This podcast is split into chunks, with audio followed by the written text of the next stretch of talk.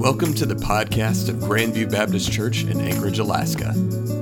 This episode contains a sermon from August 7th by Brother Todd Burgess titled Matthew chapter 5, verse 7.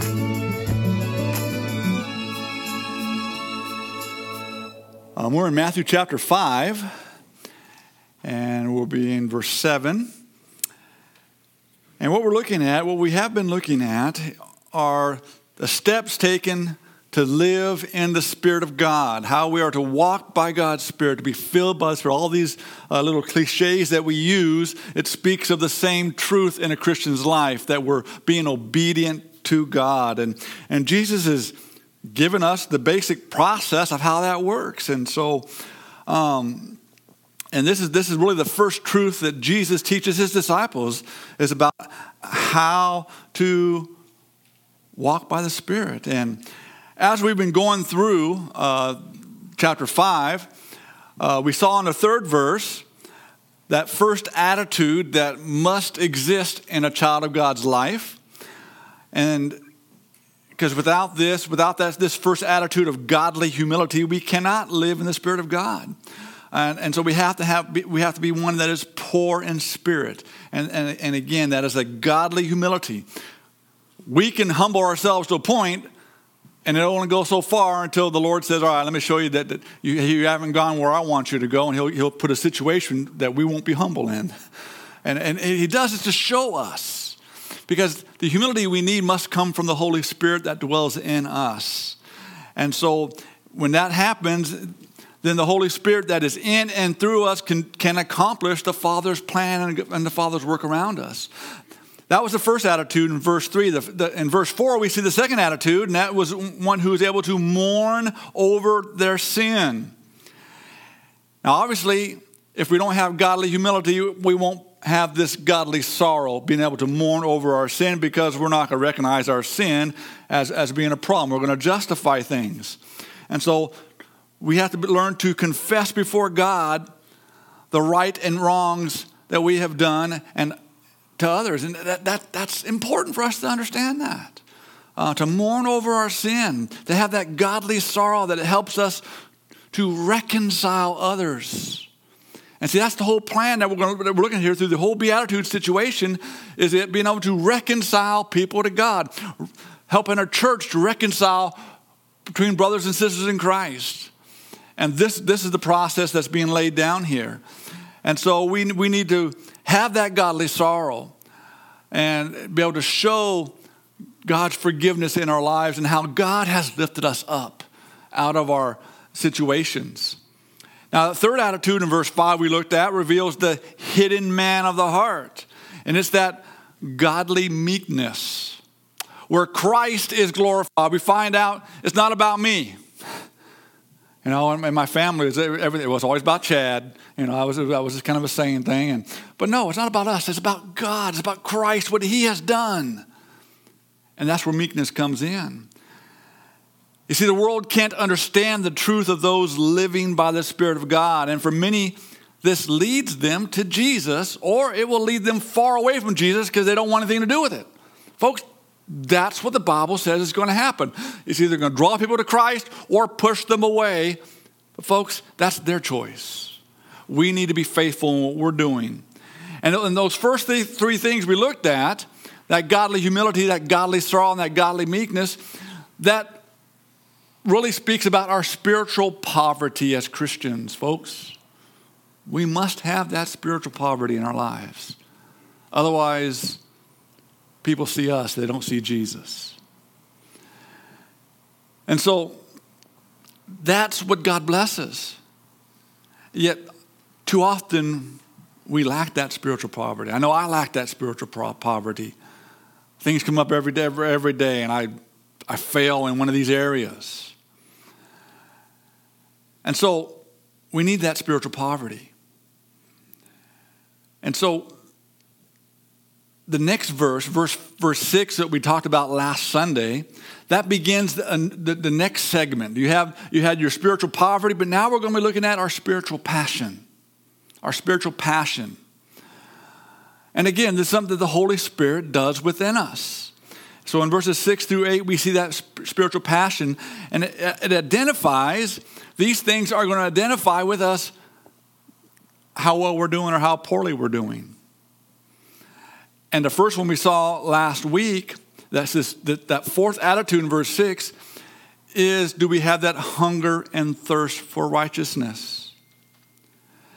Do we have what, what is our worldview? Is it a biblical worldview that we're looking for all things that Christ is doing? Circumstances are taking place because God is working through those circumstances?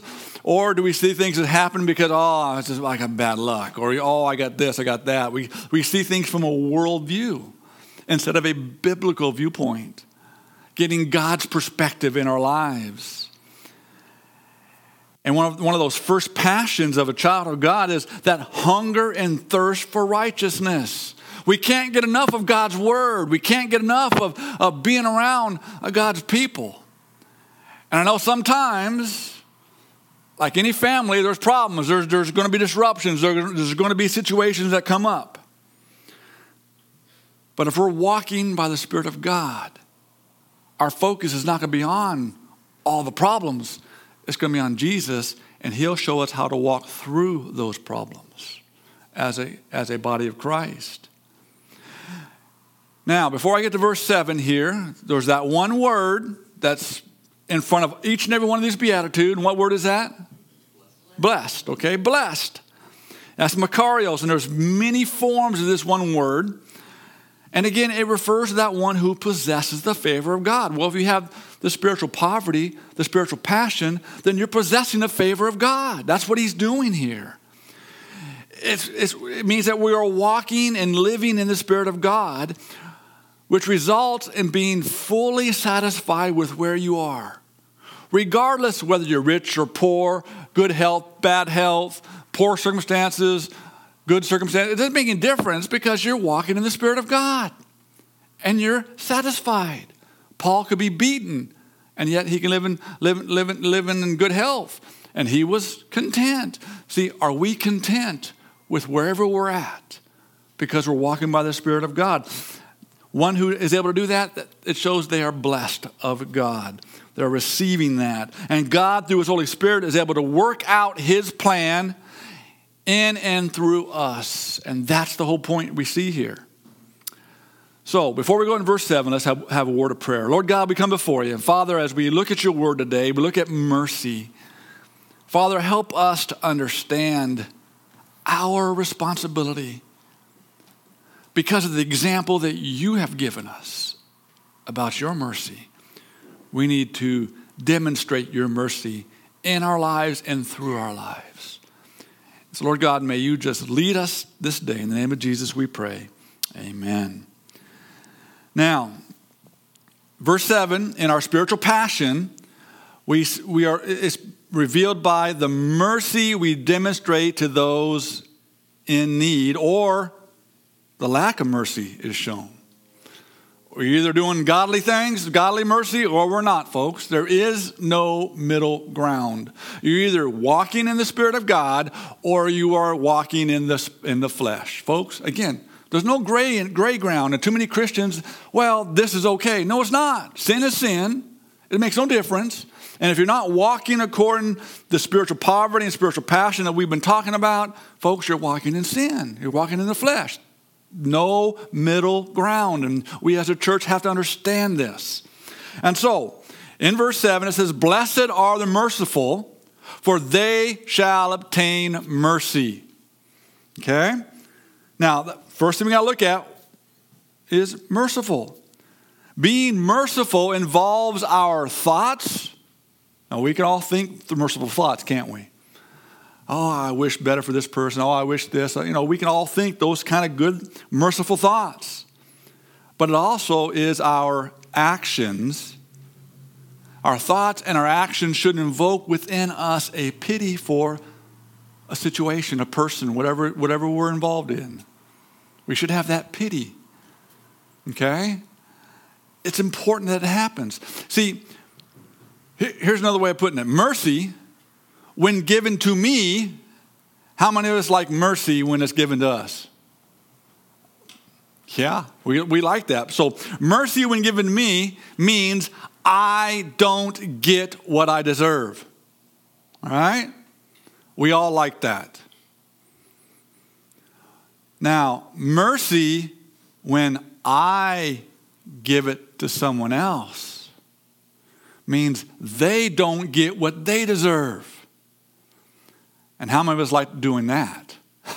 It's a lot harder to give mercy than to receive mercy. And this is what Jesus here is teaching his disciples. Yes, we all want to receive mercy, but we need to give out mercy, if not more than we receive it. And that's what's being taught here. See, God's mercy toward us keeps us from receiving his justice. I thank God, God gave us his mercy. I have received God's mercy because when I sinned, he could have been just, you sinned, you're done, gone. But he didn't do that. Why? His mercy. He is showing us his mercy. And so that's important. We, we want to receive God's mercy instead of his justice. Now, we have to understand here that mercy is the first step. The first step if there's to be any reconciliation between people. Between us and God, mercy had to come. God had to give his mercy. If there's needs to be reconciliation between one brother and sister in Christ and another one, mercy has to come forward. And we got to follow the example that our God gave to us, right? First step is the one who is who has been wronged, they got to give the mercy to the one that did the wrong. Wow. What a concept, right? But that's the truth. That's the truth.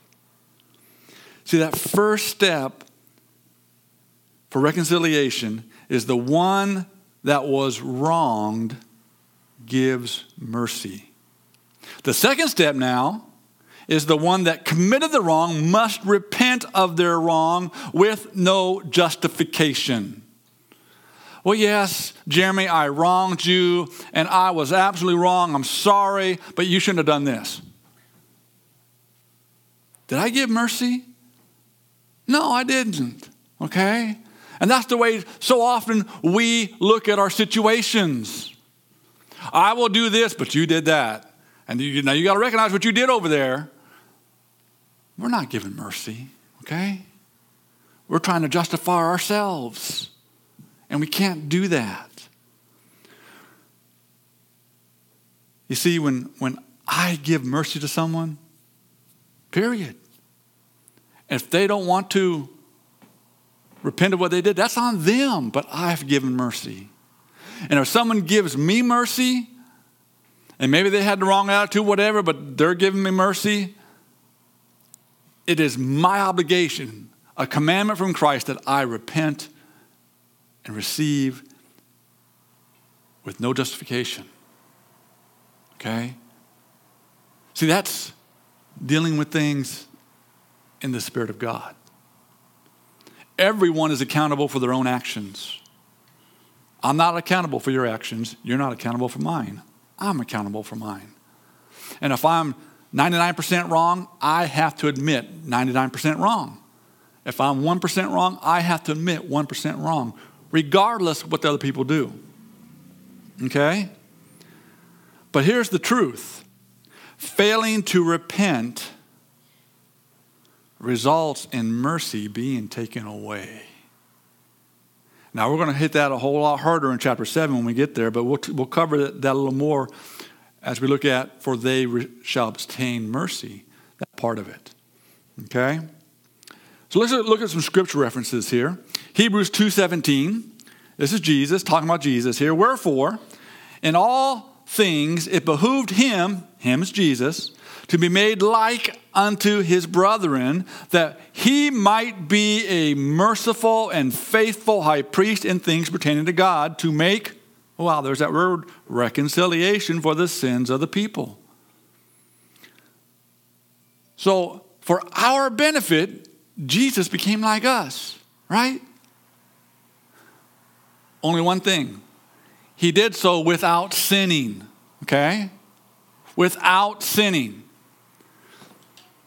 There's, there, there's a theology out there that says that you can, in a kind of way I got to build my testimony, right? Well, if I'm going to witness to my friends, then I need to go to the bars. I need to go do what they're doing. And I would say, okay, great. Do it without sinning. And if you can do that, praise the Lord. Because I tell you what's going to happen. They're going to say, we don't want you to come anymore. You're, you're, you're, you're a real drag. okay? Got to do it without sinning. Don't compromise the Word of God. Don't compromise your lives. Jesus became like us, but without sinning.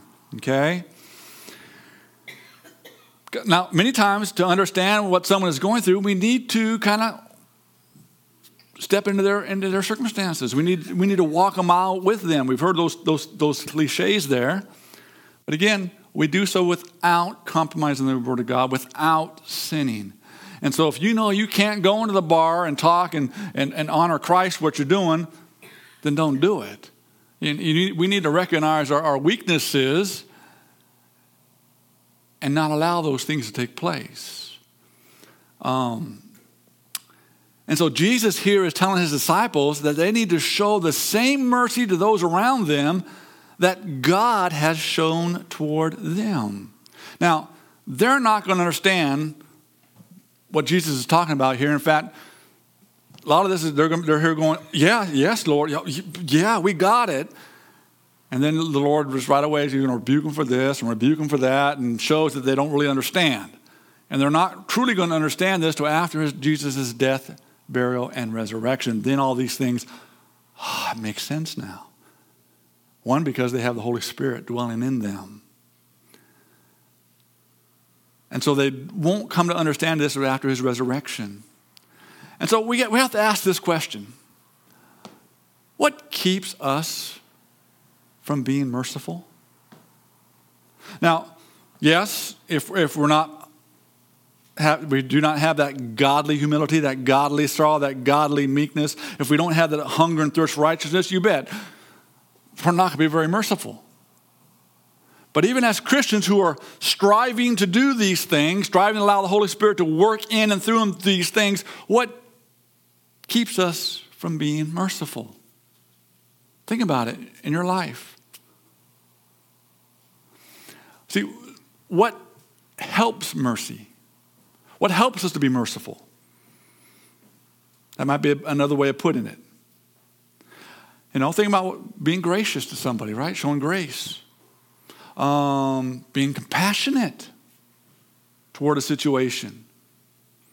Okay, those are, those are positive things that we need to do. So, what tends to be the opposite of those things? And don't say not being gracious and not being compassionate. I think many times is anger. Anger, our own anger. See, Jesus was able to be angry, but without sin. You know what? I honestly can't think of a time in my life when my anger was without sin. Because I'm a human being. And so we need to control our anger. The Bible says in Psalm 103, verse 8, the Lord is merciful and gracious. There's a good thing. Slow to anger. Even God Himself is slow to anger and plenteous mercy. Psalm 145, verse 8 The Lord is gracious and full of compassion, slow to anger and of great mercy. I think anger, allowing our emotions to rule the situation. Now, God made us with emotions, and they are, ble- they are a blessing if they're being controlled by the Spirit of God. They are a curse if we are controlling our emotions. Nothing wrong with having emotions, okay? It's what we do because we're emotional that we got to be careful about. And when someone has wronged us, and it's our job, what the someone has wronged us, our responsibility is to give them mercy. Okay? To give them mercy. That's important. But we're not going to do it because they wronged us. We're angry at them. Are we? We're not going to do it. And I'm going to. This is, this is, this is I, know over in that corner over there where my, where my wife is sitting, Kathy is sitting, she's going to shake her head yes. A lot of times, when I get upset, I, I, get, I get quiet.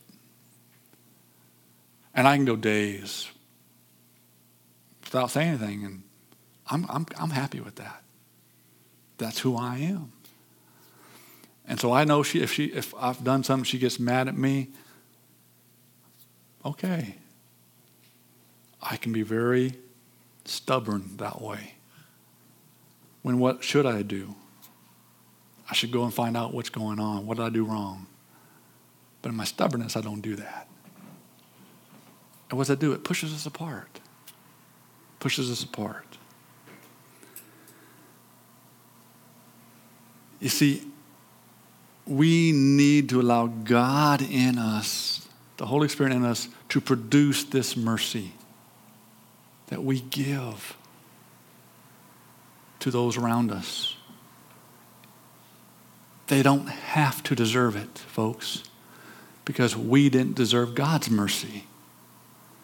But too often we think they need to deserve it, but that's a lie of Satan. And that goes into the second half of this verse. The blessing of being merciful is, for they shall obtain mercy. Now, mercy here and mercy in the first part of the verse, it's the same word, but a different tense on that word, which in a way changes the meaning. See, this mercy is not merely a feeling for the misfortunes, having that pity, that sympathy for someone. But with this form of this word, it is also an active desire to remove those miseries, those things that are causing hardship to that person. Now, think about that. Oh, I'm, I'm really sorry for what you're going through, and, and I'm going to pray for you, and uh, uh, God be with you. Nothing wrong with that as long as the Lord hasn't prompted you to do something more to, to relieve that misery if we can by our mercy. You know, this morning, and I usually don't do this a lot because I like egg muffin sandwiches, you know. But I went to breakfast this morning. There was a guy out there, and I, I got, bought, got one, bought one free, and as I was driving away, kind of, you need to give that guy one then I only get one. All right? But I gave him one, okay? I usually don't give money. I hardly, hardly ever give money. But I don't mind giving food. But we just got to respond God. I have no idea what's going to happen with that. I said, I said, God loves you, and here you go. And but we need we need that mercy. We need that mercy in our lives. We need to understanding that mercy is going to compel us, drive us to remove what's causing hurt to other people, if we can. That's what it does. God's mercy did that by Him sending His Son, saying, oh, You're sinners, you're going to hell. I don't want you to go to hell. Oh, I'm so sorry you're going to hell. Uh, but sorry, nothing I can do about it. I'm glad God didn't do that. God said, No, son, we have a plan, and it's been from, from the beginning. We knew before we created the angels, created the earth, this is what's going to happen. So we need to fulfill it. And they sent Jesus for our benefit. One, one, one, one passage of scripture, and we'll close, and it's kind of lengthy, but I'm just going to kind of read through it. Matthew 18, 23 to 35 talks about mercy, talks about everything we've said here. And I want you to put your place in the place of one of these servants that are being talked about here. Hopefully, God's heart speaks to us. It says, Therefore, in the kingdom of heaven, Jesus is one of the parables, likened unto a certain king, which would take an account of his servants. And when he began to reckon, one was brought unto him which owed him 10,000 talents, more money than he would ever make in a lifetime. But forasmuch as as he had not to pay, his Lord commanded him to hold, to be sold, and his wife and children, and all that he had, and payment be made. Now, you know what that was? This king, that was called justice. This guy was given a charge. For whatever reason, he was found wanting justice. Okay? Nothing wrong with justice. In fact, we all want justice when we're the, when, when, when we're the recipient of good justice. Verse 26 Now the servant. The servant therefore fell down and worshiped him, saying, Lord, have mercy with me, and I will pay thee all. There you have repentance. Now we're going to find out this is kind of a maybe a false repentance, but you have repentance. Then the Lord of that servant was moved with compassion. Now here's, this, here's, the, here's the key word. He was moved with compassion. He wasn't angered. Too often we get angry, don't we? And it keeps us from showing mercy.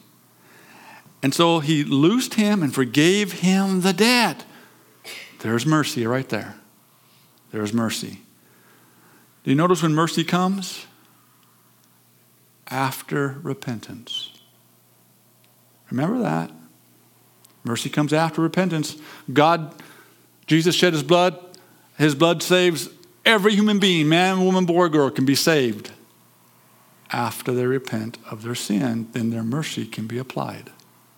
Remember that. But the same servant went out. Now here's this servant and found one of his fellow servants which owed him a hundred pence. That's like maybe a hundred bucks. And he laid his hands on him and took him by the throat. Well, took him by the throat. You think this guy was angry? I think so. He's a little angry there.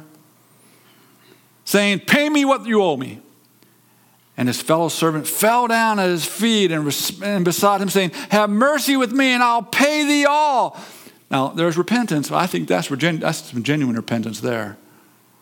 And so, what should this ser- servant have done? Showed mercy, right? Unfortunately, no. Verse 30 And he would not, but went and cast him into prison till he should pay the debt. Now, now let me tell you, that's justice. Justice is fine. Nothing wrong with that justice. Okay? What does the Bible talk about, though? How you judge someone, how it's going to be judged to you. When there's genuine repentance, we are commanded by God to show mercy. Got to understand that. I'm pushing down too hard here. All right. And so when the fellow servants saw what was done, they were very sorry and came and told their Lord all the things done. Then his Lord, after he had called him, said unto him, O thou wicked servant, I forgave thee all that debt because you desired me. Shouldst not thou also have had compassion? See, he had anger on thy fellow servant, even as I had, and here's that word, pity for on thee. And what happened? And his Lord was wroth and delivered him to the tormentors till he should pay all that was due to him. No repentance, no mercy. You receive justice.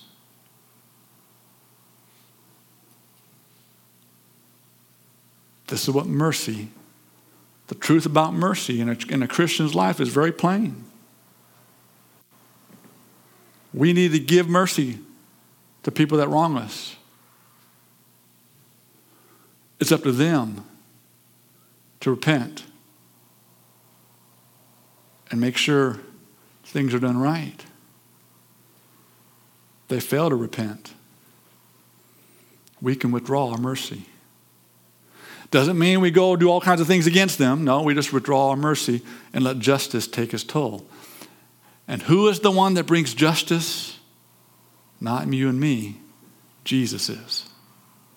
Those who harm his children, he venges mine, says the Lord. Okay? Mercy is, is a big area in the church. And then verse 35 So likewise shall my heavenly Father do also unto you, if ye from your hearts forgive not everyone his brother their trespasses. We, if someone has hurt us, has wronged us, we have to show them mercy and give them an opportunity to repent. It's their job to repent, but we've shown mercy. And if they refuse to repent, we can withdraw our mercy and let God's justice come in. Hoping that one day they will come back. Remember what you did? I, I, was wrong, and they repent. Great. Show mercy again. But, folks, this is what I think hinders so much in the church today is we don't demonstrate the mercy of God in our own lives like we should. You see, living in mercy will diffuse situations before they can become destructive within the church, within a family, within, within friendships. And so we have to stop thinking the worst of people and show mercy. You don't know. Maybe they, didn't even, they weren't even aware what they did. But you won't know that unless you show mercy to them. We have to stop thinking the worst. We need to ensure we are walking by the Spirit and not by the flesh. And we do that by are we demonstrating mercy? Are we giving mercy? And yes, they're not going to deserve it. When you give me mercy, it's not because I deserve it, I don't deserve it. But it gives me the opportunity to repent of the wrong I did. Because one thing you're going to tell me when you, when you give mercy, you're going to tell me, this is what you did. Oh. Sometimes, yeah, I know what I did. I did it on purpose. And you're right, I'm wrong. I need to repent. Or, I didn't know. But see, you won't know that until you show mercy. And then repentance is up to them. This is what God did for us. He showed mercy to the whole world by sending his son Jesus to die on a cross for us, to shed his blood, to be raised again. And that gift of salvation is for every man, woman, boy, and girl ever born. But only if they repent of their sin. They fail to repent, then they will receive God's justice. And they'll end up in the lake of fire. Folks, we need to be on mercy's end, mercy's side, not justice's side. Because between two Christians, we'll face God's condemnation.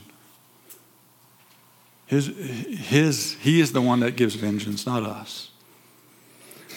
So I pray that when you look at this spiritual passion that we have, that mercy is always present in your life. You're willing to give it. You're willing to give it. Because that's what God's word says we're to do. Let's stand and pray. Thank you for tuning into the podcast of Grandview Baptist Church in Anchorage, Alaska. For more information, visit our website at gbcak.org.